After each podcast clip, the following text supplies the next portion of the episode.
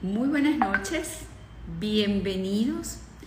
Es un gusto acompañarlos nuevamente hoy para hablar de un tema muy importante, muy importante y además de mucha utilidad lamentablemente porque cada vez es más común escuchar de esta eh, condición mental este, y lo digo es porque antes pues se subestimaba, no se le daba valor, no se diagnosticaba a tiempo y quizás hoy en día, gracias a Dios, se habla más de depresión precisamente para que la gente reconozca este padecimiento y busque ayuda, porque es muy, muy importante. Hola a todos los que se unen, yo eh, pues dando chance que sean más los que se conecten a esta ventanita del bienestar arroba tu salud Vamos a hablar de cómo reconocer y tratar la depresión.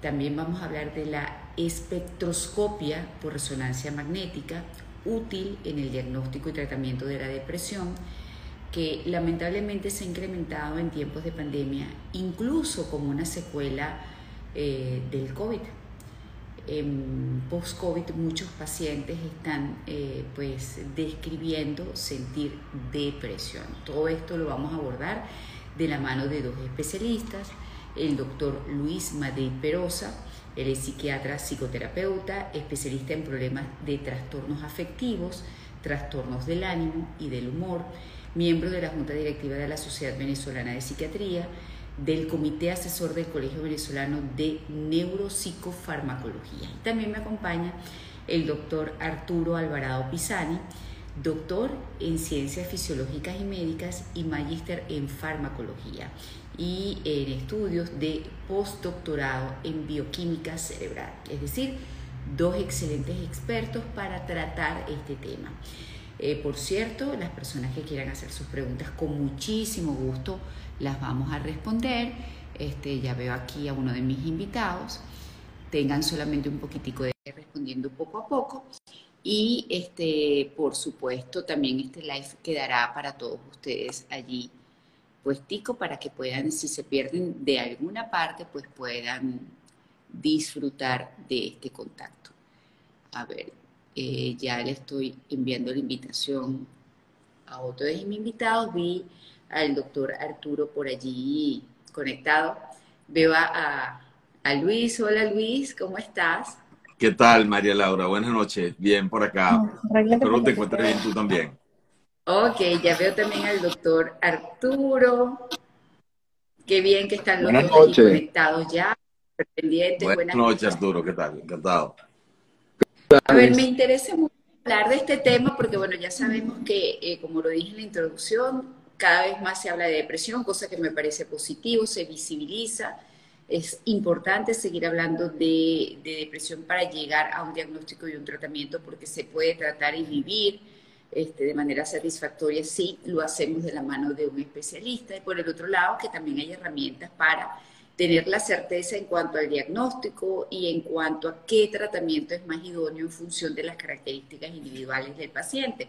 Así que contenta de tenerlos a los dos para hablar de esto. Vamos a comenzar por definir la depresión, o sea, cuando se considera que una persona puede sospechar que tiene depresión por un lado, y luego vamos a hablar de la espectro, espectroscopía. Me cuesta mucho decir la palabra. Me cuesta mucho. Espectroscopía. Exacto. A ver, comenzamos, doctor Luis. Ok, fíjate, María Laura, muchísimas gracias por la invitación y bueno, encantado de compartir aquí con, con Arturo este, este, este, eh, eh, eh, este disertación pues, sobre el tema. Bueno, fíjate, en primer lugar, la depresión es un trastorno mental, que es un trastorno del estado del ánimo, que es una función fisiológica, así como el hambre, el dormir, la sed, la respiración. Bueno, el estado del ánimo es una función vital. Sin ánimo, el animal tiende a morir o el ser humano pudiera morir fácilmente porque, bueno, deja de cumplir ciertas funciones que son vitales para mantenerse, ¿no? Entonces el ánimo a veces se puede ver alterado, como ocurre en la depresión, entonces el individuo comienza a presentar síntomas que hace que, bueno, que manifiesta que el estado de ánimo está deprimido. Lo que está deprimido cuando hablamos de depresión es el estado del ánimo, ¿no? Entonces la persona comienza a tener una tristeza que nosotros llamamos hipertímica, porque es intensa, pronunciada, permanente, no obedece una, una situación o no está justificada por una situación eh, que se puede evidenciar. La persona también cursa con intensa apatía, este, no cumple con sus obligaciones, su responsabilidad, ni siquiera con cosas placenteras. Puede haber ansiedad, desmotivación, la desesperanza, también es un síntoma fundamental de la depresión. Puede haber mucha inhibición, o más bien mucha inquietud y agitación, trastornos del sueño, con mucho sueño durante el día, que es lo que llamamos hipersomnia diurna, o más bien insomnio o un sueño interrumpido durante la noche, también alteraciones del apetito, tanto disminución como incremento de este, y la libido, el apetito sexual también se suele alterar en la depresión. Lo otro es la presencia de ideas de culpa, de ruina, de autominusvalía, de autodesprecio, ideas somáticas. Muchas veces el individuo puede tener la sensación de que tiene una enfermedad grave o mortal cuando no existe disminuye su arreglo sociopersonal, permanece mucho tiempo acostado en cama, que es lo que llamamos pesadez plumbia, porque simula la pesadez del plomo, ¿no? Pueden haber ideas de muerte, inclusive ideas de suicidio, y en casos muy severos puede llegarse a cuadros psicóticos. Pues el paciente puede tener alucinaciones, oír voces, o ver cosas que no existen en la realidad, o tener ideas delirantes, por ejemplo, de estar muerto, o de ser la reencarnación de alguien, o de que eh, las cosas no existen, que son las ideas delirantes típicas de la depresión psicótica, ¿no? de, ideas nihilistas. Y por supuesto se acompañan problemas en la concentración, problemas en la atención, la memoria y en la función ejecutiva. Al individuo le cuesta lo más mínimo, cualquier actividad, por muy mínima que sea, es realmente una odisea para el paciente cuando está sumido en una depresión mayor, ¿no? Entonces, ¿qué ocurre? Bueno, eh, eh, cuando el paciente ya está con esta sintomatología por un periodo de dos semanas o más y no obedece a un duelo, estamos hablando de depresión. estamos hablando de un trastorno o un episodio depresivo mayor. Recordemos que la depresión, con esto voy finalizando, la depresión está es la segunda causa de discapacidad a nivel mundial después de las enfermedades cardiovasculares, para que se sepan. Y si solamente tomamos las enfermedades psiquiátricas, las neurológicas y el trastorno por abuso de sustancias, nada más tomamos ese grupo de enfermedades, la depresión es la primera causa de discapacidad. Es decir, es bien importante. Se estima que entre el 12,6 al 15% de la población en este momento tiene un cuadro de depresión severa y sabemos que una de cada cuatro personas va a sufrir de depresión en algún momento de su vida, por lo cual no es algo tan ajeno como a veces pensamos. No, y para finalizar, dime. No, para finalizar, con la pandemia. A mí, me asombra, a mí me asombra, Luis, que en algún momento yo leí en estadísticas de la Organización Mundial de la Salud que el suicidio, que se habla muy poco, es una de las 10 primeras causas de muerte a nivel mundial por supuesto, derivadas de un estado depresivo. O sea, y en países es algo muy, pero muy común. Sí, por eso hay que hablar, hay que visibilizar todo lo que se pueda.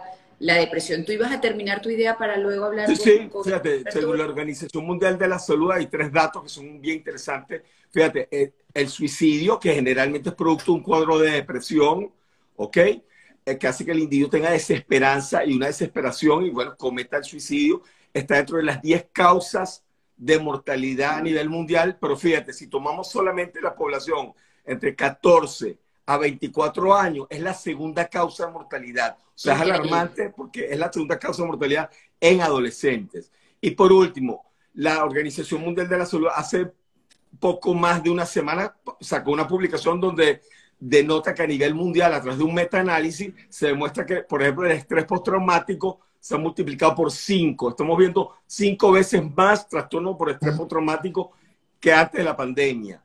Tenemos cuatro veces más trastornos de ansiedad y tres veces más cuadros de depresión, entre ellos la depresión mayor, la depresión reactiva, la depresión bipolar, todos los tipos de depresión que podemos hablar luego, pero también se suma la depresión producto del COVID, que estamos viendo cada vez más cuadros este, asociados al COVID y no por una reacción psicológica a la infección o a una situación traumática, sino que pareciera que el agente causal de la COVID, que es el, bueno, el SARS-CoV-2, tiene implicaciones en el sistema nervioso central, produce un proceso inflamatorio y esto puede conllevar entre múltiples otros síntomas a una depresión, que es lo que llamamos un trastorno del humor orgánico o depresión orgánico post-COVID.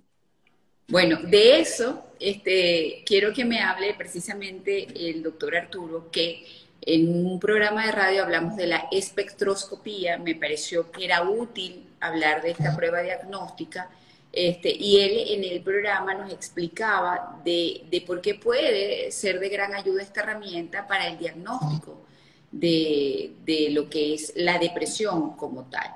Eh, a ver, eh, doctor Arturo, háblenos del examen y qué puede lograrse captar con este examen.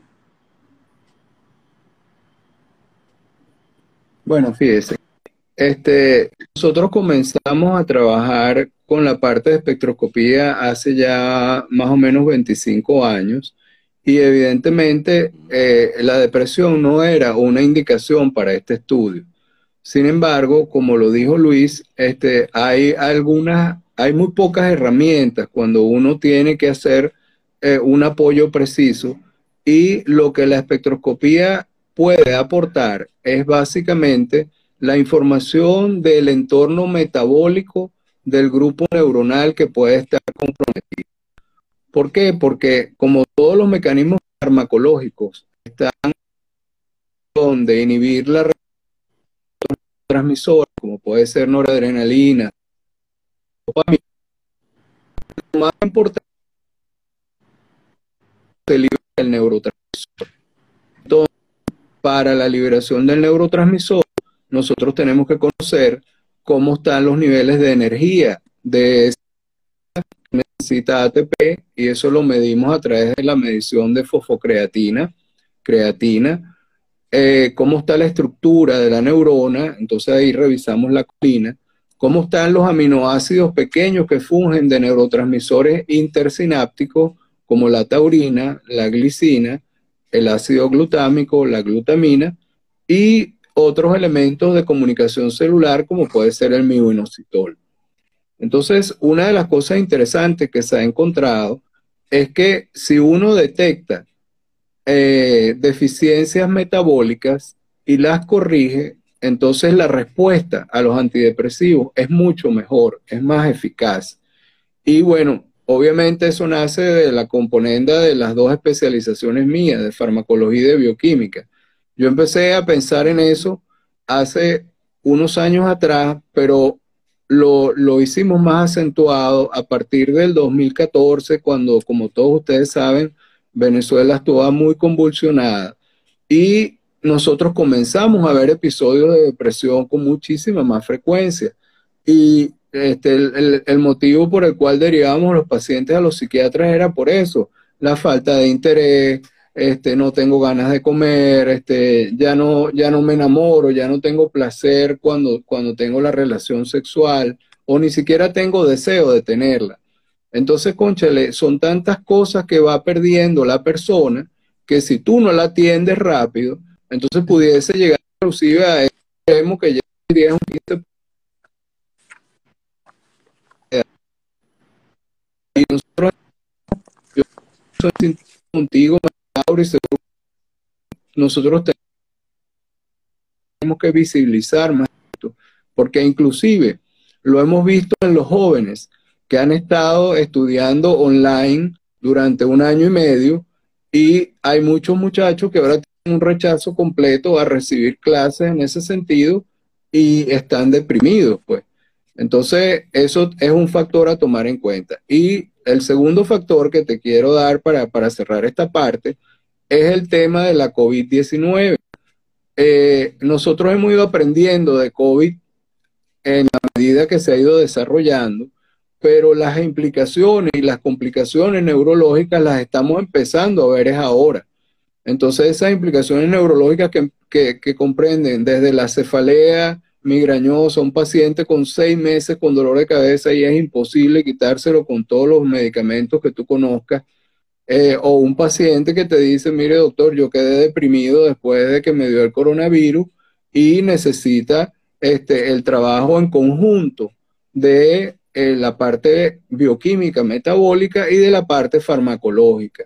Entonces, es importante porque cuando, cuando el COVID-19 ataca la parte del sistema nervioso central, ocasiona una reacción inflamatoria caracterizada por el inflamosoma, Y una de las cosas que nosotros podemos utilizar para aminorar esos efectos son los antioxidantes naturales, como la vitamina C y la vitamina E, que y alimentos ricos pues en estas vitaminas. Entonces hay un, hay un elemento que introduciríamos aquí, que es cuál es el papel de la dieta en esos pacientes. Lo que pasa es que también el paciente deprimido come muy pocas cosas y no come lo que necesita comer porque no está interesado. Pues. Entonces, todas esas cosas tenemos que globalizarlas para ver cómo las ensamblamos. Sí, definitivamente. Y yo creo que si los especialistas se unen y trabajan en conjunto, es mucho lo que se puede lograr este, desde el punto de vista multidisciplinario en ese paciente, ¿no? Porque si yo soy de las que piensa que la, alimentación influye tremendamente en el estado de ánimo, y lo digo por, por mí, este, por estar pendiente a, bueno, cuando como esto me siento así, o me siento asado, me provoca o no me provoca tal cosa, yo creo que sí también influye bastante. Ahora vamos a hablar de cómo, cómo se puede llegar a que el paciente entienda que tiene un padecimiento y que debe buscar ayuda. Porque ya, por ejemplo, sabemos que existe una prueba que puede conducir este, a, una confirmación este, más certera de, lo que es la depresión y ver cuáles son esos este, químicos en el cerebro que están fallando para trabajar en función de qué medicamento y cómo abordar terapéuticamente ese paciente. Es súper útil pero lo creo que lo más importante es que el paciente entienda que se tiene que examinar, que tiene una condición y que necesita ayuda. Sí, bueno, por supuesto. Sí, eh, es dentro de los importante que vemos en la psiquiatría. Ah, disculpa. Sí, sí, obviamente el trabajo multidisciplinario y, y transdisciplinario es fundamental para abordar el paciente con, con un cuadro depresivo, ¿no? A veces inclusive tenemos que meter a la familia, incluir a la familia, incluir la alimentación. Cada vez los psiquiatras hablamos más de alimentación, de nutrientes, hablamos más de actividad física. Por ejemplo, sabemos que en la depresión mayor, tipo melancólica, o en la depresión, por ejemplo, bipolar, sabemos que hay un exceso de cortisol que se produce en la mañana, por lo cual al individuo le cuesta arrancar y se siente peor durante la mañana, ¿no? Eso se llama variación diurna. Sabemos que el único medicamento que puede reducir esa curva de cortisol es actividad física en la mañana, es despertarse temprano, levantarse inmediatamente de la cama, saludar a alguien, darse un duchazo y salir a caminar 30 minutos. Si hace eso todos los días, antes de las 8 de la mañana, 7 y media, la persona puede salir rápidamente o mucho más efectivamente con el tratamiento del cuadro depresivo, ¿no? Ahora, ¿cuánto? Entonces, fíjate, ¿qué ocurre con el paciente con depresión? Consulta. Una de las ventajas que tenemos con los pacientes con depresión es que el paciente se siente tan mal que busca ayuda profesional. Si no, es a través de la familia. La familia busca la ayuda, hace como esta suerte de puente pero no está dentro del grupo de pacientes que estén reacio a buscar ayuda profesional, profesional, porque la disforia, el malestar es tan elevado que si extiendes el puente, el paciente va a buscar. De hecho, afortunadamente hemos venido trabajando desde el año 2000 y a través de los medios de comunicación con los periodistas de salud, en las publicaciones y ahora en las redes sociales, eh, eh, eh, hemos venido trabajando fuertemente con el estigma de esta enfermedad y afortunadamente la gente ya no tiene tanto rollo para consultar con el especialista en salud mental, ya sea el psiquiatra, el psicólogo, que es muy importante esto. Este tipo de enfermedad, como la depresión mayor, el trastorno bipolar o la distimia, que son las enfermedades que tienen que ver con el estado del ánimo, y la ciclotimia, son entidades que tienen que ser tratadas y evaluadas por especialistas en salud mental. Esto no lo puede manejar un coach o, un, alguien que trabaje a nivel holístico ni nada de esto. Un psiquiatra o un psicólogo clínico que esté formado en la parte clínica y en psicoterapia, ¿no? Ahora, para cerrar, ¿cuánto pienso yo en un marcador biológico como el que estamos hablando hoy, ¿no? Que es la espectroscopía de, por resonancia magnética, ¿ok? ¿Cuánto pienso yo? Porque todavía el diagnóstico de depresión se sigue haciendo por clínica, es decir, por los síntomas. Entonces ya tiene los síntomas, por un periodo de dos semanas o más, el paciente está inhibido, no funciona bien, ha tenido ideas un poco irregulares, preocupantes, inclusive de muerte o relacionadas con la muerte, entonces se busca ayuda por esto, ¿no? Entonces, la depresión se sigue haciendo el diagnóstico por clínica, de hecho utilizamos criterios diagnósticos o del, del CIE-10, que es de la Organización Mundial de la Salud, que la edición número 11 sale ahora en enero, ya, ya está el borrador, pero en enero del 2022 arranca ya el CIE 11 y el DSM-5, que es el de la Asociación Psiquiátrica Americana. Esos son como las dos, las dos, las dos eh, textos clasificatorios que utilizamos para hacer el diagnóstico. Ahora, ¿cuándo pensamos en un estudio como marcador biológico de la depresión? Fíjate, uno, cuando el paciente tiene una depresión refractaria al tratamiento, yo pensaría en hacer un estudio de este tipo. ¿Ok? Paciente que ha recibido dos tratamientos con dos mecanismos totalmente distintos, paralelamente ha recibido psicoterapia, se ha hecho intervención familiar y el paciente no responde lo más mínimo. Pensaría yo en hacer un estudio, una espectroscopía por resonancia magnética para ver si es que hay alguna disfunción a nivel bioquímica, metabólica. Esto que Arturo muy bien domina y que sabe mucho más que yo, ¿no? ¿En qué otro momento? Fíjate, cuando estamos buscando subtipos de depresión o estamos pensando que exista un elemento orgánico que subyace esa depresión, así como puede ser el hipotiroidismo o puede ser, por ejemplo, un tumor del páncreas, pudiera también haber un problema metabólico, bioquímico a nivel cerebral que no tenga que ver con los neurotransmisores, sino con los sustratos, ¿no? Y por último, cuando estoy pensando que este paciente, más allá del antidepresivo o de la potenciación con antipsicótico, estabilizador del ánimo, este paciente necesita un, un, un elemento nutricional o vitamínico o inclusive un sustrato que probablemente este estudio, este tipo de estudio nos puede arrojar. Nos puede decir, mira, aquí hay un problema de colina inositol o aquí hay un problema de N-acetilcisteína o un problema de GABA o glutamato y entonces nos orienta un poco en qué sustrato, porque a veces tenemos el motor para hacer el cemento, para construir el tratamiento, pero no tenemos el cemento. ¿Me explico? No tenemos la materia prima, que es un poco lo que nos va a dar este tipo de estudio y nos puede ayudar muchísimo para que el paciente definitivamente arranque en su cuadro depresivo. Entonces, los marcadores biológicos realmente los utilizamos cuando se presenta una de estas situaciones. Ahora, a veces se manda a hacer el estudio por otra razón, porque el paciente tenga una lesión cerebral o un tumor y aparecen estos elementos que están asociados a depresión y entonces muchas veces a mí me han llegado pacientes de neuroradiólogos que el paciente tenía una pseudodemencia depresiva paciente consulta por una demencia y resulta que era una depresión, porque el perfil que mostró la espectroscopía es de una depresión y no de una demencia o una enfermedad de Alzheimer. Entonces, es bien interesante que cada vez los neurólogos, los radiólogos, los internistas, los endocrinólogos y todas las demás especialidades estamos trabajando más en conjunto, inclusive los gastroenterólogos con este tema del colon y, y, el intestino permeable. Y la ¿no? y todo ese tema. Ok. Ahora, este tratamiento.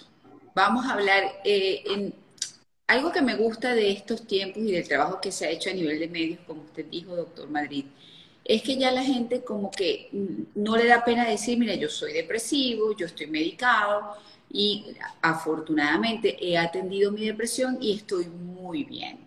Cada vez es más común que la gente lo diga y eso pues se deriva precisamente de el entender que la depresión es una condición orgánica como cualquier otra, pero a nivel mental que debe ser tratada y que puede ser tratada, que es lo más positivo. Eh, ¿Qué opinan ustedes al respecto? Arturo. Bueno, fíjate, ¿Ah? ya Luis explicó bastante eh, esa parte, ¿no?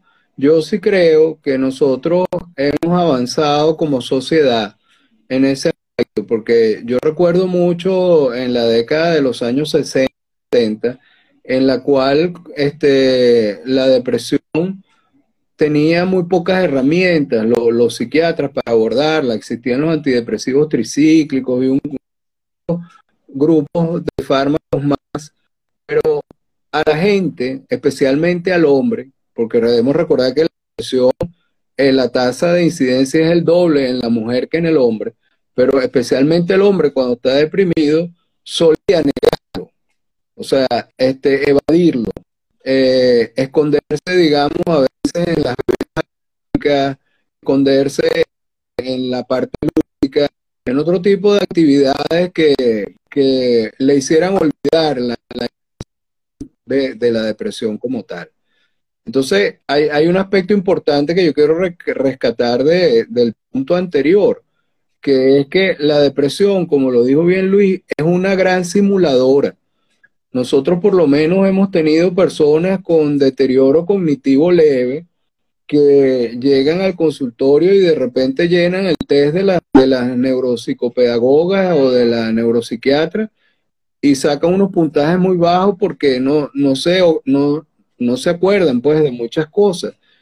Y cuando uno hace, por ejemplo, una espectroscopía y consigue el marcador de déficit cognitivo elevado, tú puedes excluir que eso sea por origen de una depresión y que más bien entonces te tienes que orientar hacia el neurólogo, que es el que va a decidir si tú tienes un déficit cognitivo o un deterioro cognitivo leve, moderado o severo, o si tú estás en una fase de predemencia o una fase de pre-Alzheimer.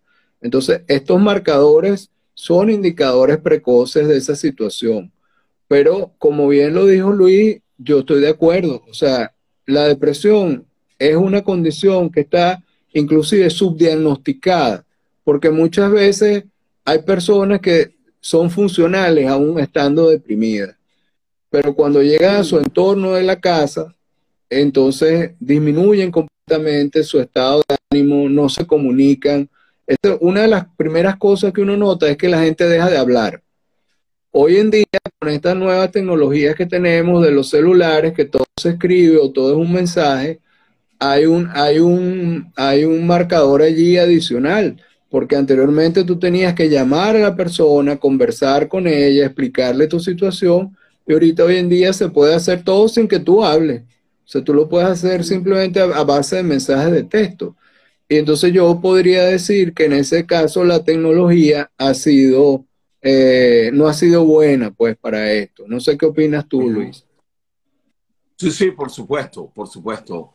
Este, retomando lo que dijiste al comienzo, sí, la depresión es una gran simuladora.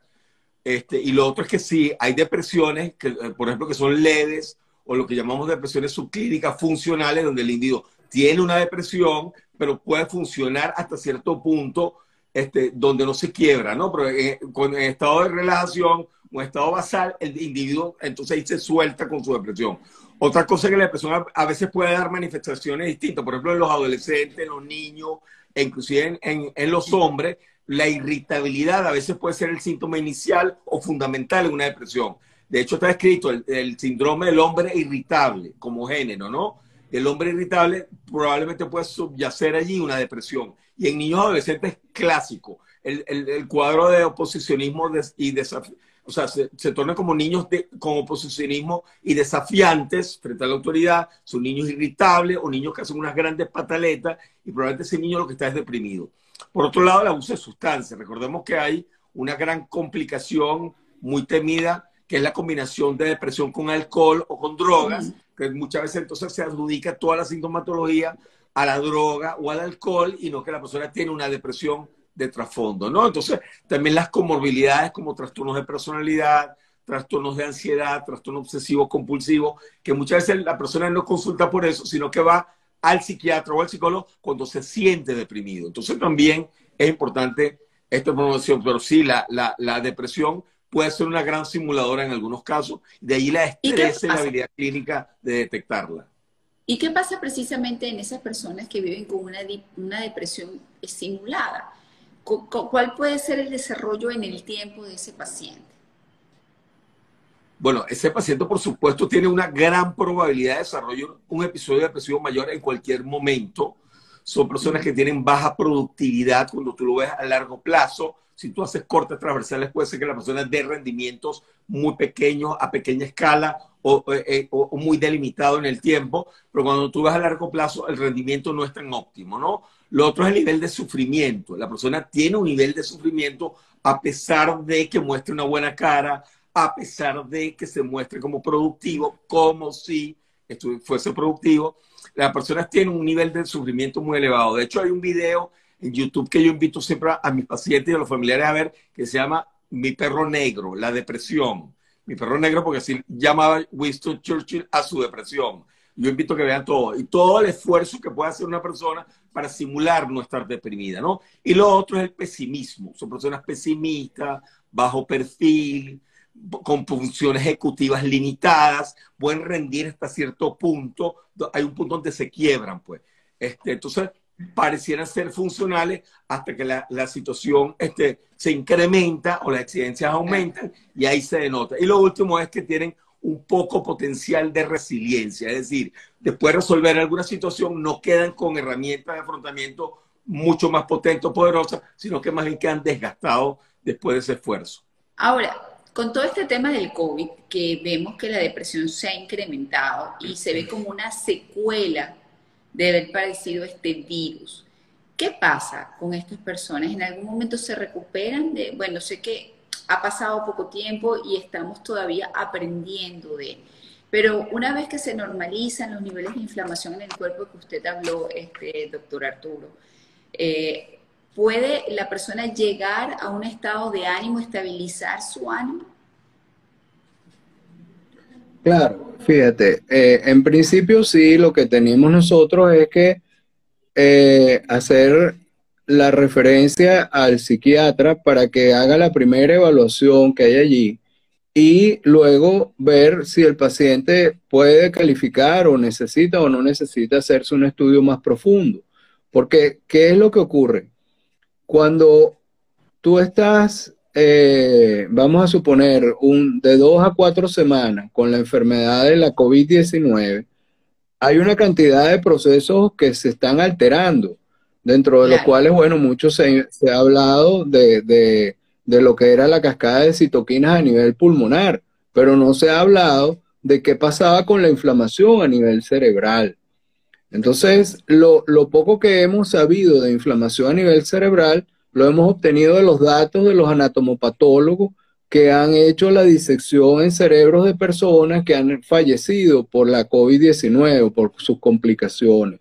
Y entonces allí sí se veía efectivamente una gran inflamación debido tanto a, los factores humorales como a los factores celulares, predominantemente celulares por la parte del inflamosoma, y que como yo te dije, este, podían ser eh, frenados o minimizados con los antioxidantes que provienen de la vitamina C y de la vitamina E.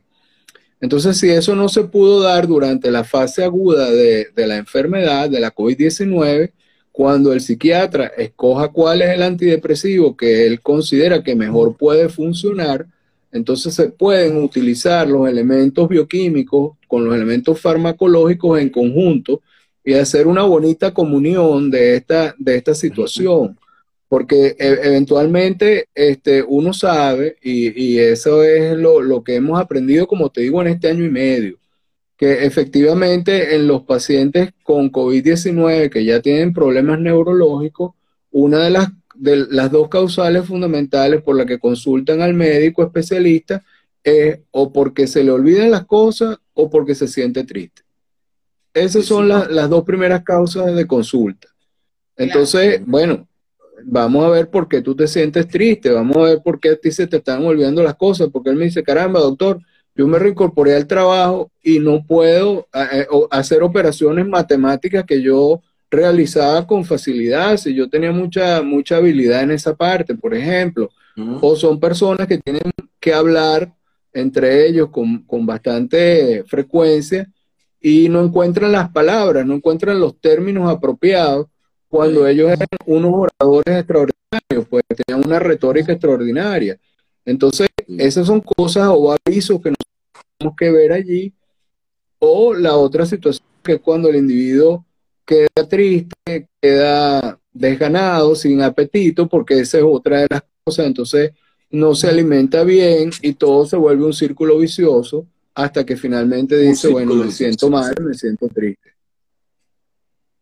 O sea, hay una tríada, hay una tríada. Yo le agregaría, fíjate, a, estos dos elementos que mencionó Arturo, lo de la depresión y las fallas de memoria en este eh, síndrome post-COVID, ¿ok? También la fatiga, que a veces se puede confundir con depresión, ¿no? La fatiga, la depresión y ansiedad, y por otro lado los trastornos cognitivos tipo memoria o problemas atencionales que también son bastante frecuentes, ¿no? Y que estamos viendo ahora. Fíjense que lo, que pasa es que también lo que llamamos el prejuicio científico de que lo, recordemos que el virus se pega en unos receptores de una enzima convertidora de angiotensina tipo 2, que son los receptores AC2, eh, por sus siglas en inglés, receptores, y siempre se ha estudiado a nivel del corazón, a nivel de los pulmones, de los riñones, inclusive del intestino, pero no se hablaba mucho de estos receptores a nivel cerebral, y resulta que en el cerebro hay muchos receptores AC2 también. Es decir, si el virus logra atravesar la barrera hematoencefálica, que efectivamente lo hace, se pegan estos receptores y puede producir procesos, como ya dijo Arturo, inflamatorios importantes, tanto en la fase aguda como dejar secuelas también. Entonces, en la fase aguda se puede presentar cuadros confusionales, cuadros de agitación, inclusive cuadros psicóticos, ataques de pánico. A mí me han llamado muchísimo de pacientes que están hospitalizados, recluidos,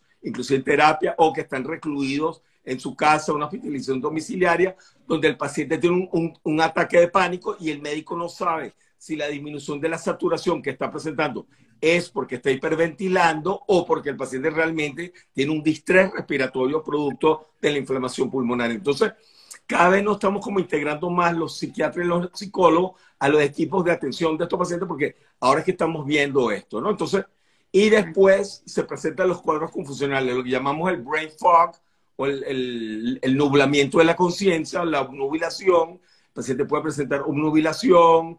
¿Qué otra característica puede presentar un paciente que tiene depresión post-COVID? Que, es decir, una depresión asociada a esa infección que presentó o que presenta. Bueno, primero, alteraciones de la conciencia tipo obnubilación o o brain fog, como se llama, ¿no? También impulsividad, la persona se vuelve muy impulsiva.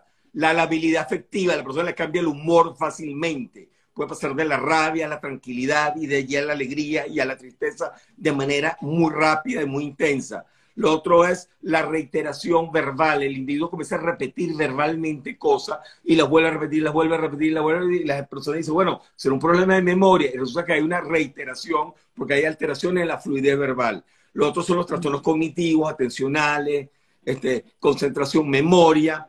También se, han presentado casos de pacientes con depresión que tienen hipergrafia, que empiezan a escribir en exceso o empiezan a escribir grande, que es lo que llamamos macrografia, o hiperreligiosidad después del proceso, una hiperreligiosidad, hiperreligiosidad excesiva. Pues también estamos viendo eso. Lo otro es que presenta alguna focalización con la depresión, es decir, que, por ejemplo, un déficit motor, un déficit sensorial, o, o convulsiones asociadas a la depresión. Y por último, que la persona presente alucinaciones visuales. Fíjate que esto es muy importante. Si yo tengo un paciente que acaba de salir de un, de un cuadro de COVID, ¿ok? Y el paciente o la paciente presenta depresión con síntomas de focalización y tiene alucinaciones visuales, yo pensaría en que hay que hacer un estudio para evaluar cómo está el funcionamiento de ese cerebro, porque fíjate que en la depresión, casualmente, no sé si Arturo eh, eh, coincide conmigo en esto, él es experto en, espectroscopía, pero sabemos que las mayores alteraciones se ven en el lóbulo occipital, o por lo menos hay una alteración importante que no se ven con otros estudios. Por ejemplo, con eh, la, tomografía por emisión de positrones no vemos eso, alteraciones sino del lóbulo frontal y de la amígdala. Más bien, con la espectroscopía vemos alteraciones en el lóbulo temporal, eh, occipital, perdón, que tiene que ver con la corteza visual. Entonces, qué casualidad que nuestros pacientes con depresión post-COVID, que hacen síntomas psicóticos, son alucinaciones visuales realmente las que presentan. Entonces, eh, eh, ahí nos estamos uniendo cada vez más con los neurólogos, los neurofisiólogos, los neuroradiólogos como Arturo, que es un excelente, una persona muy, muy reconocida a nivel nacional y fuera del país, en, esta área, ¿no? Entonces, si estamos viendo estas depresiones post-COVID que tienen que ver con un trastorno del humor, con un sustrato orgánico por el proceso inflamatorio que se presenta o se presentó en el cerebro y deja esa secuela. Ok. A ver, eh, ¿tu opinión, Arturo? Bueno, fíjate, este, coincido completamente con Luis. La verdad que cuando uno tiene un, un Instagram de esta naturaleza, este, para, nunca he terminado de estudiar y de prepararme, pero cuando es con otras un estudio de esa naturaleza y es interesante cuando uno tiene tantas coincidencias, porque fíjate bien, por ejemplo, nosotros cuando el cual derivan el paciente es atención y concentración, hacemos entonces énfasis a nivel frontal y prefrontal. Pero cuando es ese tipo de problemas de asociación visual o inclusive auditiva, entonces la corteza occipital. No vemos aparte el, cerebro más desarrollado que existe en la providencia frontal es el del delfín que es como un, animal que ustedes saben que tiene una inteligencia muy amplia y, bueno, lo entrenan y hace casi cualquier cosa que pueda hacer. En el hombre es la migración de las neuronas focalizadas de, de la parte posterior hacia la anterior y lo que nos da entonces las características. Cuando tenemos la habilidad emocional, evaluaremos el lóbulo temporal, evaluaremos la amígdala, evaluaremos el cíngulo. Entonces, son estructuras del cerebro que nosotros podemos entonces ir un poco más finamente sobre eso y decirle entonces al especialista, en este caso al psiquiatra, mire, él puede contar con una deficiencia de aminoácidos tipo taurina, tipo ácido glutámico, o tiene deficiencia en la bioenergética cerebral porque tiene los valores de, de fosfocreatina mucho más bajos y se puede complementar esto entonces con el antidepresivo de elección. Allí es donde vamos realmente a lo que todo el tiempo hemos querido, que es la terapia individualizada. Es decir, exactamente.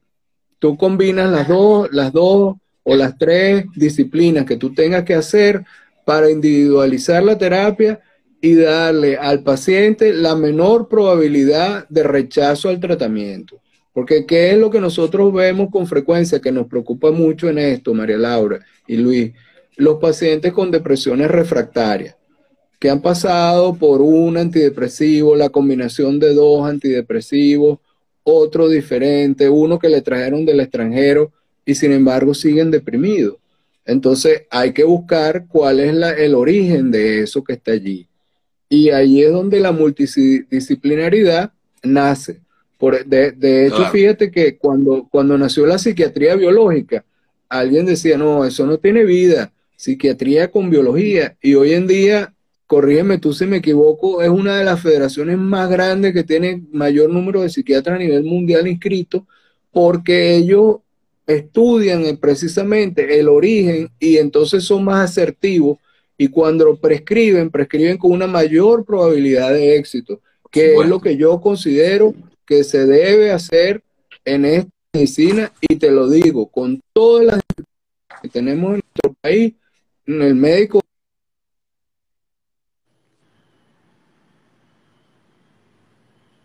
parte del mundo. O sea, lo digo después de haber pasado 30 años y todavía seguir como jubilado formando generaciones de médicos en Venezuela, porque bueno, creo en eso, pues, y haga la cuña, pues.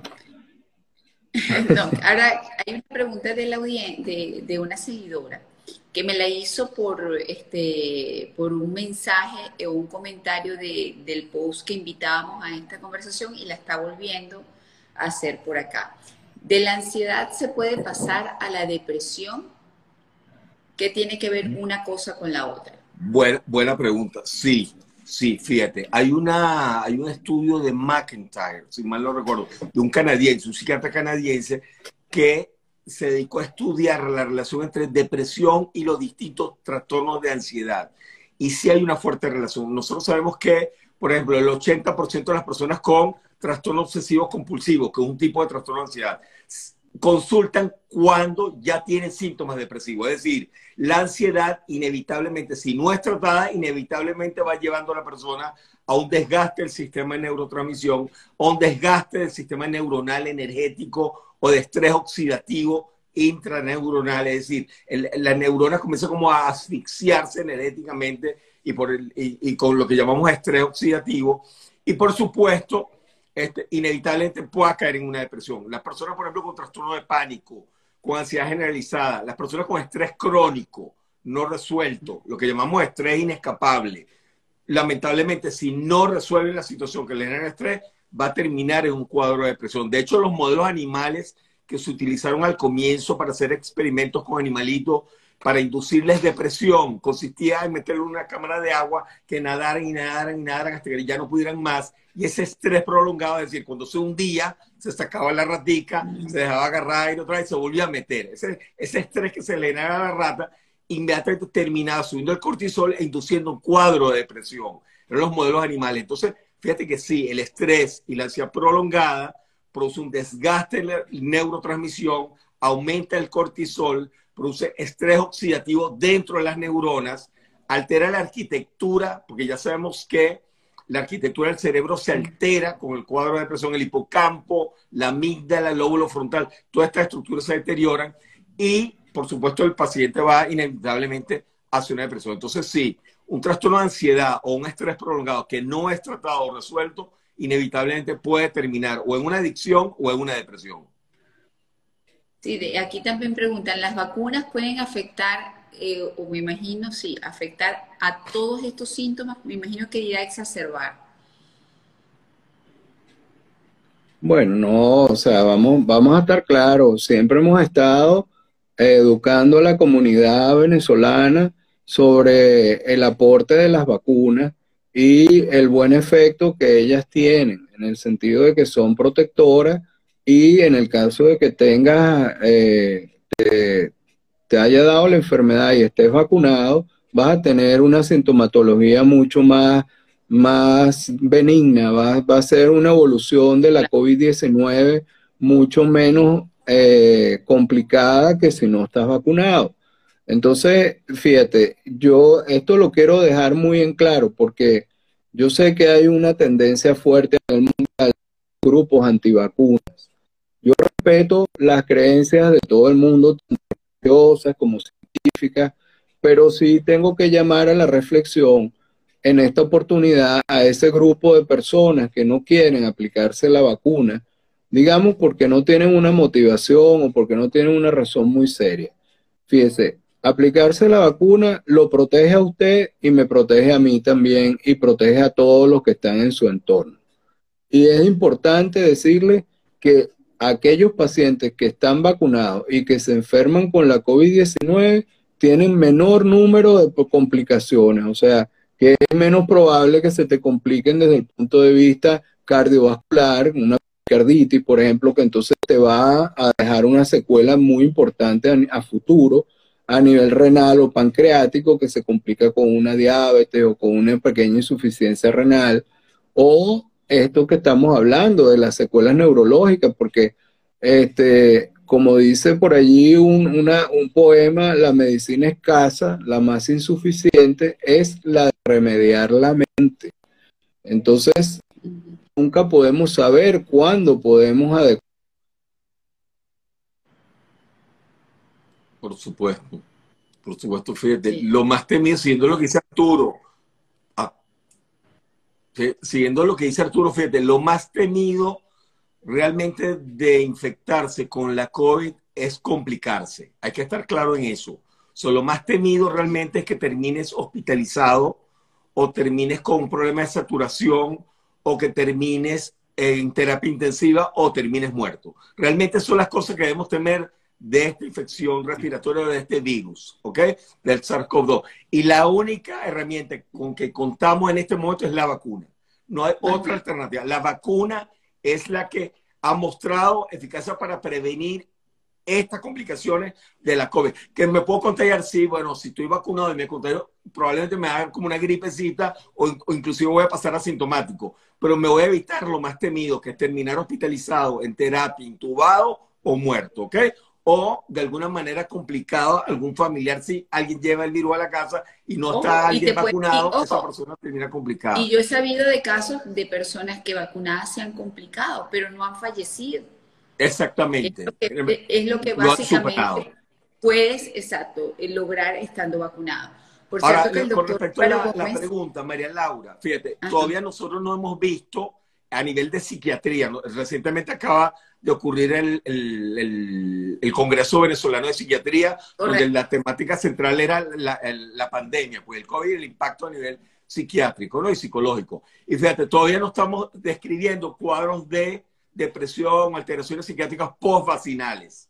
No se están describiendo, no si se han presentado, fíjate que no son estadísticamente significativas porque no hay reportes realmente, pero sí estamos cada vez recibiendo más reportes de trastornos de pánico, de estrés postraumático, de depresión, de cuadros psicóticos, de cuadros inclusive de demencia precoz, de aparición muy temprana, producto de o que pasó que coincide que la persona tuvo una complicación de COVID o una infección de COVID. Entonces, la vacunación realmente, desde el punto de vista psiquiátrico, no representa ningún peligro, no se ha hecho reporte de caso, pero sí la enfermedad, o sea, el, el complicarte con la enfermedad. Y, la, y esas complicaciones de la enfermedad se pueden evitar con la vacuna, así que es mejor vacunarse.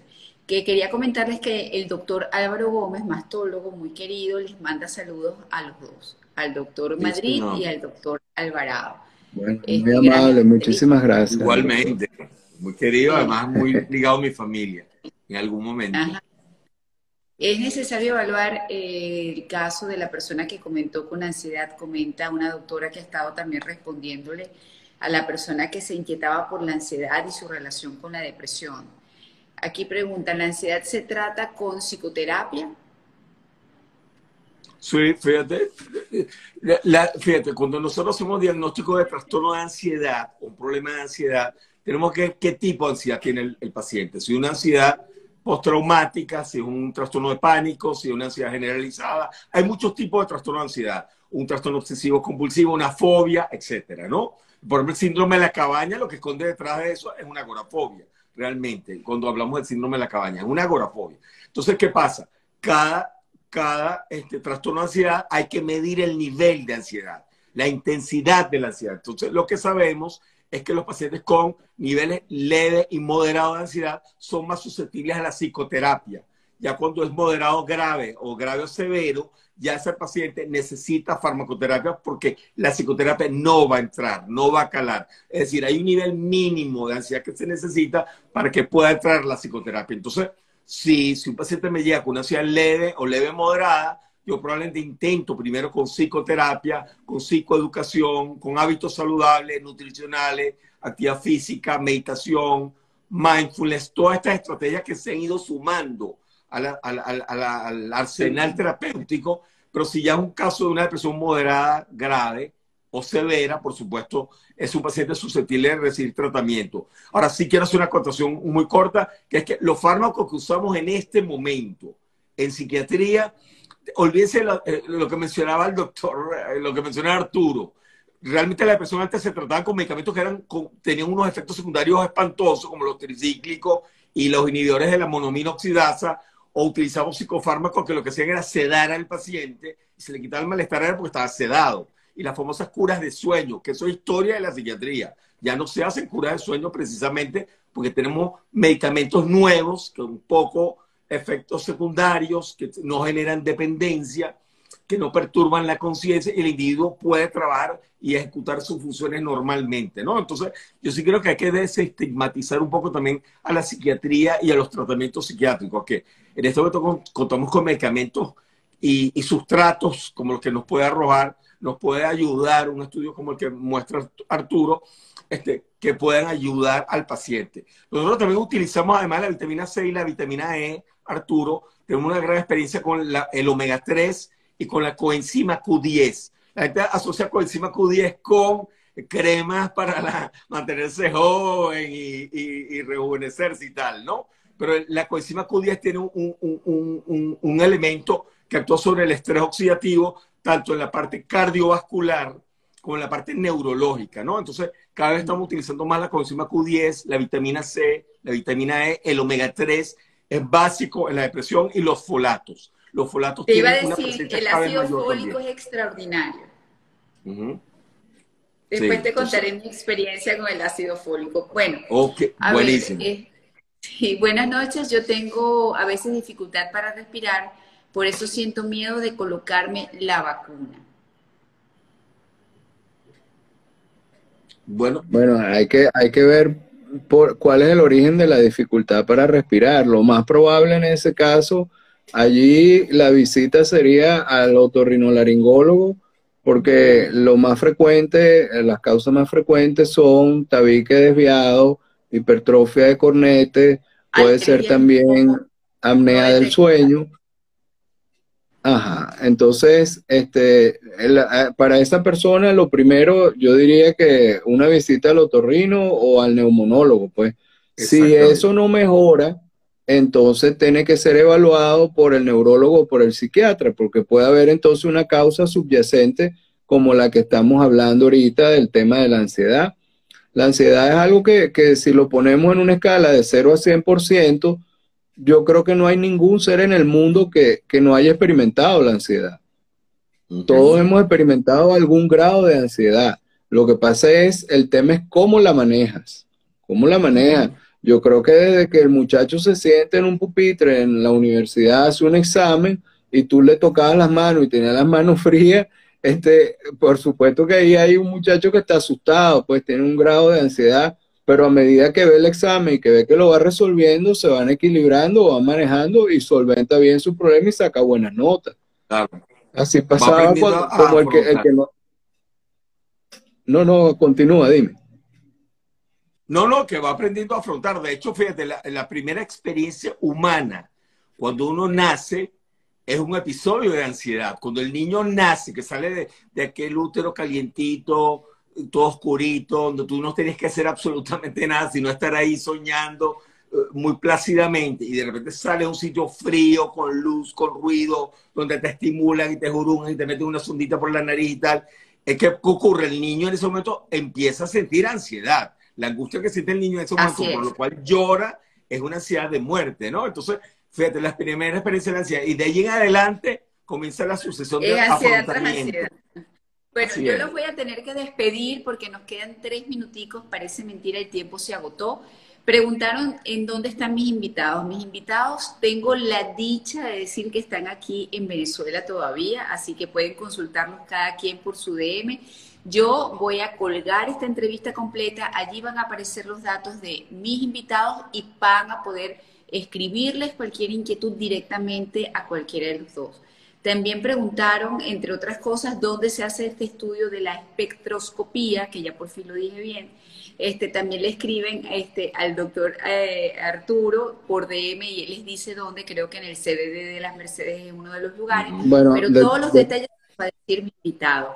Gracias a los dos. Otra cosa que no quiero cerrar esta conversación, me quedan dos minuticos, es este, comunicarles a los dos que me siento muy orgullosa de tener ese nivel de profesionales en esta conversación de esta noche. Me siento que vale la pena seguir en este país por gente como ustedes, tan formadas, tan estudiosas y tan académicas. Así que un millón de gracias por regalarnos a mí y a mi audiencia este tiempo. Y bueno, vamos a seguir hablando de esto en cualquier momento, que sé que siempre, siempre, siempre el tiempo se hace escaso para hablar de, estas condiciones y de lo que es de calidad de vida y bienestar. Gracias, doctor Arturo. Gracias, doctor Luis. A los dos, muchas gracias. Gracias, un placer. Tengan feliz noche. Un placer, Arturo. Un placer. Un gusto. Igualmente, Luis. Fue, fue de verdad gratificante conversar con usted. Sí, sí, no, y la presencia de Arturo, fíjate, no sé si da tiempo, pero fíjate, la, la separación mente-cuerpo fue una necesidad histórica de la filosofía y la medicina, y eso no existe en la medicina actual. En este momento sabemos que mente y cuerpo son parte de lo mismo, por lo cual la presencia de Arturo y la presencia de mí aquí no es casualidad, no es una cosa forzada tampoco. Estamos muy relacionados en nuestro, en nuestro trabajo. Y que, y que todavía seguimos en Venezuela, que todavía seguimos en Venezuela. Seguimos aquí, sí, señor. Muy orgullosa de eso. Muchísimas gracias. Chao. Feliz noche.